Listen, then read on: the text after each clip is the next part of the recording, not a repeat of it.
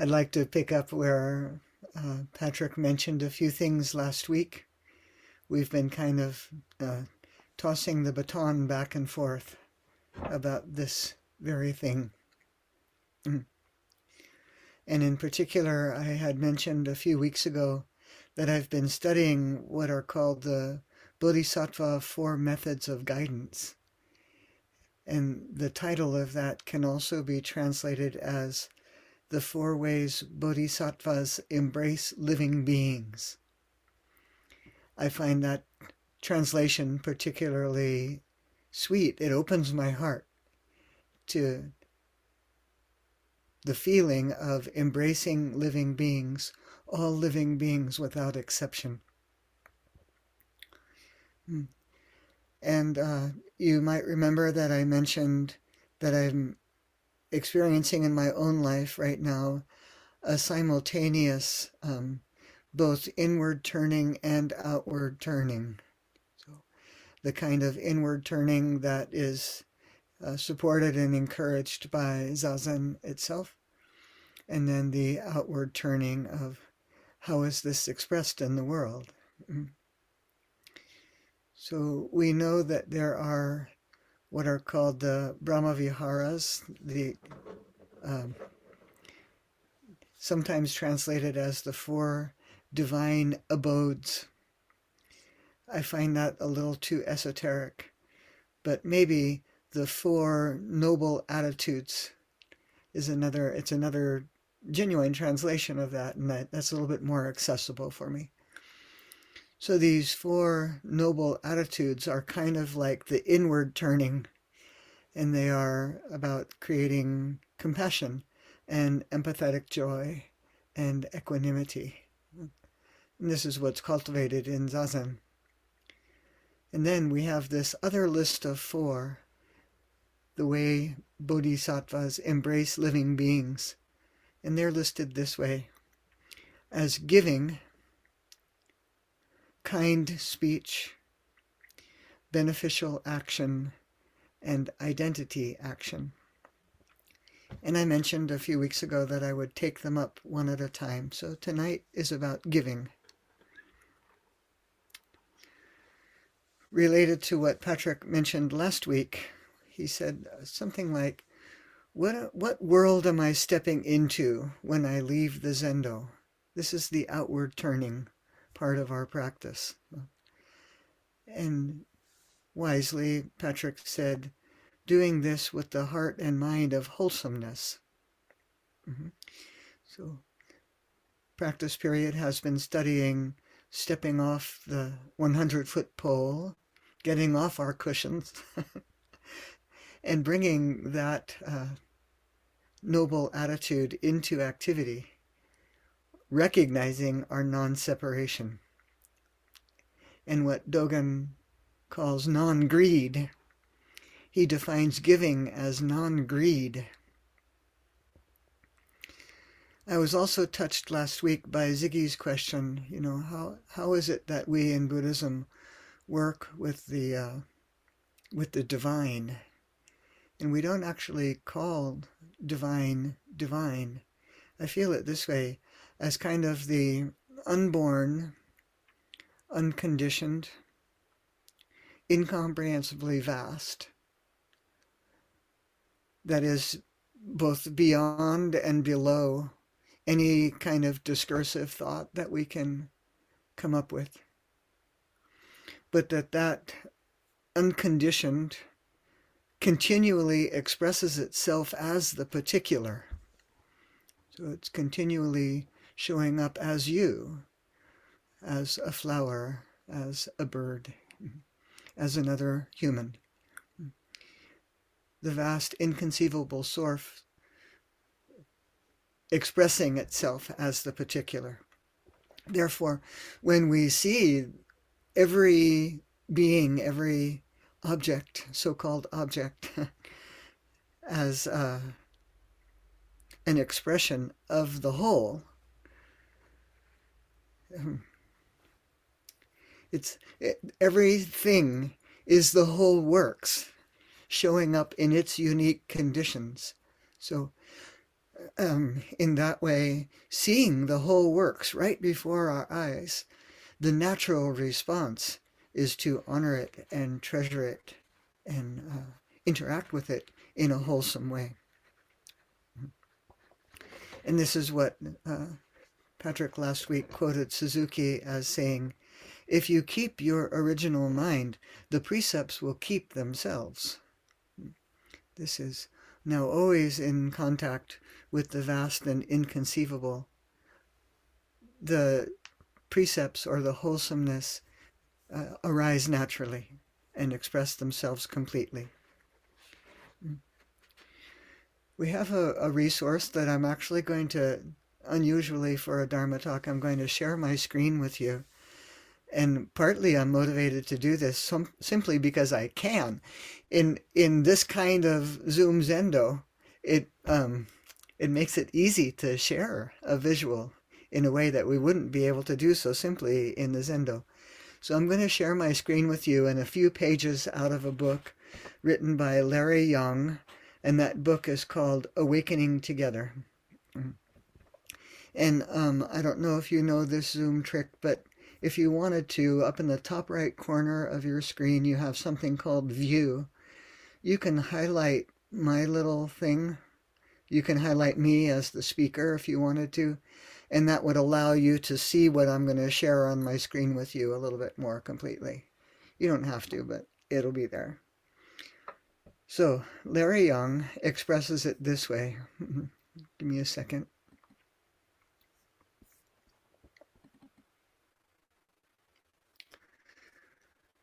This way, here. He expresses it as a mindfulness training we recognize that the external world influences our internal experience. So, part of our mindfulness training, the inward turning, we're attending to our own internal experience, as he says it, that is impacted by the external world. And there is, of course, the satipatthana, the foundations of mindfulness, that has us then become aware of how our own internal experience, in fact, influences the external experience. So, in a way, if I'm tired of my externalities, so called externalities, being grouchy, one of the things I can do is shift my own grouchiness, and this influences the externality. But of course, a little bit more realistically, um, Larry Yang expresses it as the internal experience and the external experience mutually influencing. Mm-hmm. Ongoingly, mutually influencing. I'm going to just lead you through a couple more of his graphics because they're really quite poignant to me. A few pages later, he expresses it this way it's still kind of linear. Internal experience influences the externality. External experience influence what's going on inside. We're paying attention to that. And we're recognizing the mutually influencing activity of our lives. One more graphic that he has is even more clear. This way. I'll put part of it in the center to begin. The internal experience. Individual mindfulness brings us to better understand our own uh, intentions and our own internal activity. This then influences personal actions. And we're aware of how the internal and external impacts upon ourselves. So that increases our awareness and that increases our learning. But simultaneous with that, quite beautifully expressed, the external experience, our collective intentions. And as we know, the Mahayana ideal is really about the collective. Our collective intentions affect our collective actions in broadly speaking in the world or in our small groups, in our families even. We become mindful of our internal and external impacts on others, both broadly and intimately, increasing awareness and increasing learning. The next one is where it comes together. I think you can tell by that graphic that it's going to form a very beautiful and loving expression. Both our personal and our collective actions bring mindful attention to self and other, increasing our awareness and increasing our learning. This, what Larry Yang has presented graphically, is what I call the arising of bodhicitta, the mind and heart of awakening. So let me talk a bit about the mind and heart of awakening related to giving. Bodhicitta, the bodhi part literally is awake, and the citta is heart and mind. We know that those are uh, not one, not two things in the root cultures of our tradition, heart mind. And it is not translated as awakened as in past tense, heart mind. It is translated as awakening, heart mind, a verb, a gerund. It's ongoingly. It's not something that happened just one time and it's over. It is an ongoing and continuous process, as those uh, diagrams showed us. Mm the vast inconceivable source continually expressing itself as the individual. so what we're doing when we bring that kind of uh, the inward turning, we're deconstructing the small self in a way. And what we're doing when we're in the activity of the outward turning, we're cultivating Dharma friendships and we're learning how to act with wisdom and with grace. This is what I would call uh, is the expression of bodhicitta. I think we could say, it's fair to say, that Buddhism is intertwined with the culture of Asia. And, you know, I'm not going to give you a geography lesson, but there is South Asia, there is Southeast Asia, and there is East Asia. And in each one of those um, facets of Asian culture, Buddha's birthday is celebrated on a different date, depending upon whether it is the solar calendar or the lunar calendar or the Gregorian calendar. So, uh, in here we are, mostly converts to Buddhism, or we are interfaith practitioners. Uh, and so we're on the Gregorian calendar. We tend to celebrate Buddha's birthday on April 8th or around there. But it could be May, it could be December, depends upon your culture. What I'm trying to get at with this is that literally, because of the arising of bodhicitta, Buddha's birthday can be any day or every day. Any day in which you yourself are cultivating awakening mind is actually Buddha's birthday. I see it this way. The Mahayana ideal with the uh, emphasis on the collective. Uh, we see compassion both as a practice that we're cultivating and as a result of that practice. So, in a way, compassion in our seated meditation is used uh, internally to transform or transmute, we could say, uh, emotional reactivity into attention and concentration. And that attention is then influencing uh, our awakening to the results of our activity. ideally awakening us to our own uh, wisdom and grace in the world, the wisdom of interconnectedness. But then that same expression of wisdom and interconnectedness becomes the basis for a different kind of compassion. And that different kind of compassion is what I call uh, bodhicitta. So bodhicitta is um, can be and is perhaps mistakenly or simplistically understood as a kind of um, altruism or just kind behavior. And uh, that it's primarily about doing good in the world, for example, or that the ethics of bodhicitta require um, engagement with social issues or environmental issues, uh, advancement of particular social or cultural agendas, mm, including social justice, for example, or uh, identity, diversity. So it's not it's not necessarily not that, but it's not that simple.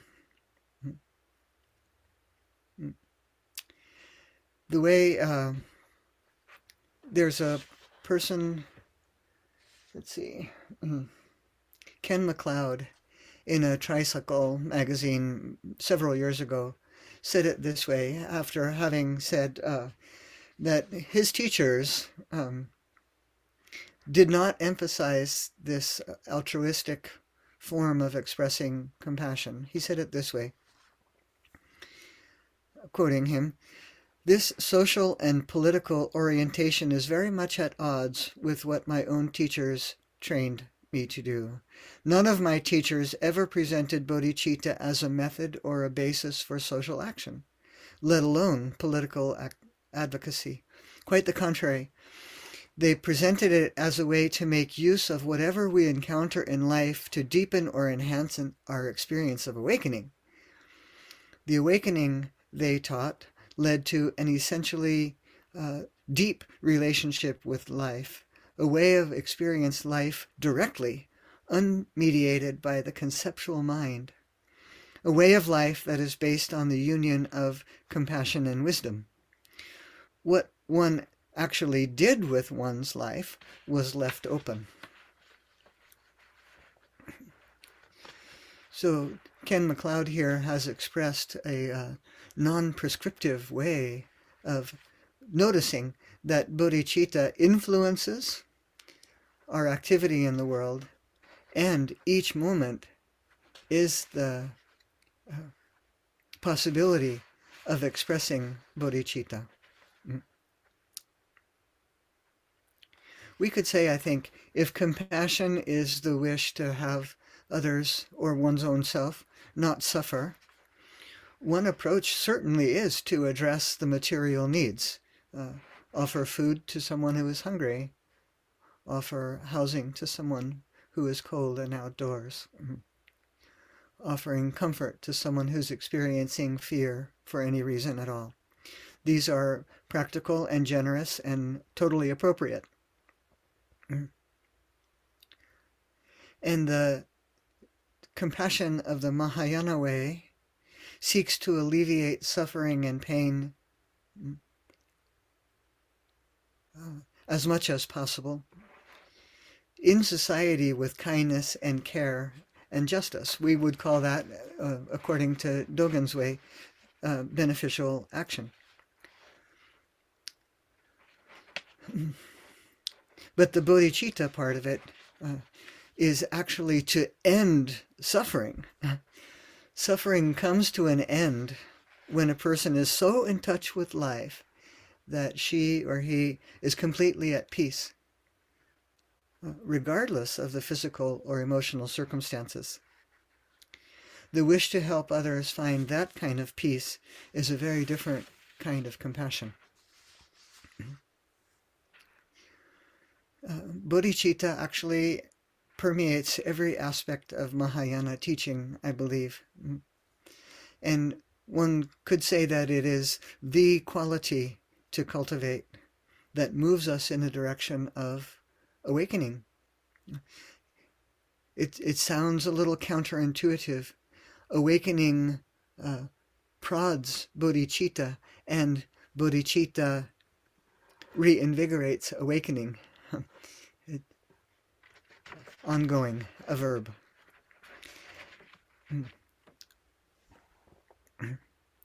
Identity action. This identity action of, as Domyo had said it, being in the same boat. Identity action is this kind of uh, alleviating suffering by actually ending suffering. I think we could say that bodhicitta is an intention, and an intention um, not just toward awakening, but to free beings from the cycle of repetitive suffering. So, what about this is giving? When one behaves in the world with this open heart, kind, always ready to become self reflective, to recognize the results of one's own activity, to recognize the conditions of the world as they influence our own mind and heart. This, in cycle, this actually is giving. And the expression as Larry Yang, uh, learning together and recycling back to the top of the heart. Uh-huh. Recycling back to the top of the heart. That is, oh, with this mind of awakening, what is the next most appropriate activity? This is, in fact, giving. It can be pragmatic, it can be simple, and it can be vast and profound. When we say beings are numberless, I vow to save them, we're actually expressing bodhicitta. This is giving. At the beginning, you know how um, Dogen said about kind speech, at least start by refraining from being rude. so we could say at the beginning, when I'm promising to free all beings, at least I'm going to free them from my own limited views. Mm-hmm. And see this person uh, not through the constructs that form my limited worldview, but rather to see them see them. This is giving. Meet this person completely. We also say, uh, delusions are inexhaustible, I vow to end them. Another translation of that, one of, from Kaz, Tanahashi actually, delusions are inexhaustible, we say. Reactions are endless. I think that's accurate because we just constantly interact with the world from a, a constrained place until we don't. Reactions are endless. May I release them all. We say delusions are inexhaustible. I vow to end them. Releasing those reactions is, in fact, giving. Mm-hmm. We say, Dharma gates are boundless. I vow to enter them. The actual word gaku is to study them, to enter them, to immerse ourselves in them. Uh, so, Dharma gates, uh, another translation is doors to experience. The doors to experience are infinite in variety. May I enter them all. Mm-hmm. This also is giving. It is the expression of a willingness to enter with some faith, some confidence that you are Buddha, that each and every one is already Buddha. The vast inconceivable source expressing itself as you. We say, Buddha's way is unsurpassable. I vow to become it. Another translation the ways of awakening are limitless. The ways of awakening, Buddha's way, the ways of awakening are limitless. May I know them all. And that sounds so selfish, doesn't it? I want to know all of them, every single one of them, because I want to be awake. But actually, it is from that generous and compassionate and wise heart. I want to know them all because this is the benefit to all beings. That's the intention, hiding inside bodhicitta, the awakening heart. Bodhicitta speaks, I believe, to the heartfelt wish that others not suffer. What would that look like in your life? In another teaching, Dogen tells us when the need is large, the field is large. when the need is small, the field is small, right? So, what would it look like in your life on a day to day basis, really? Like sometimes it would be, you know, right now, I'm just struggling to finish this semester. I can't take on world peace. This is all I can do is write this term paper and get it done. And that's enough.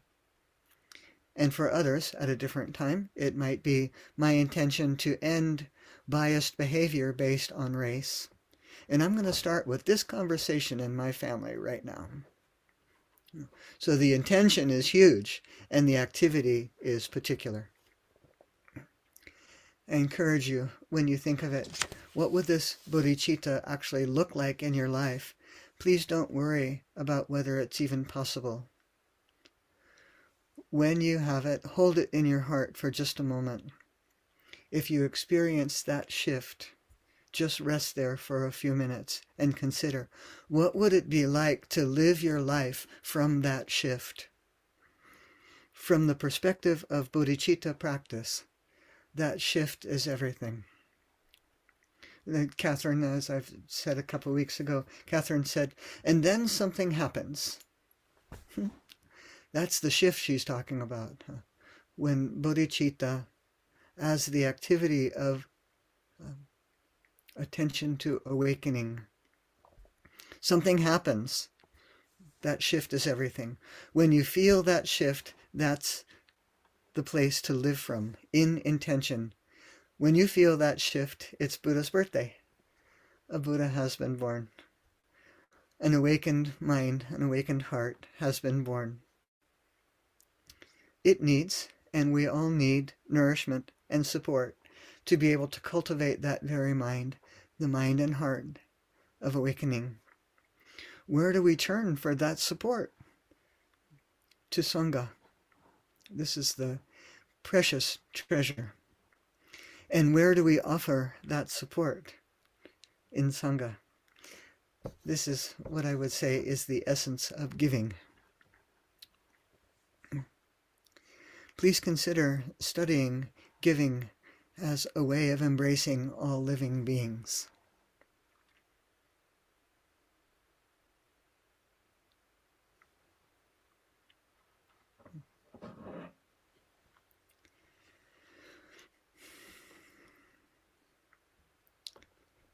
I think that's a fine place to stop.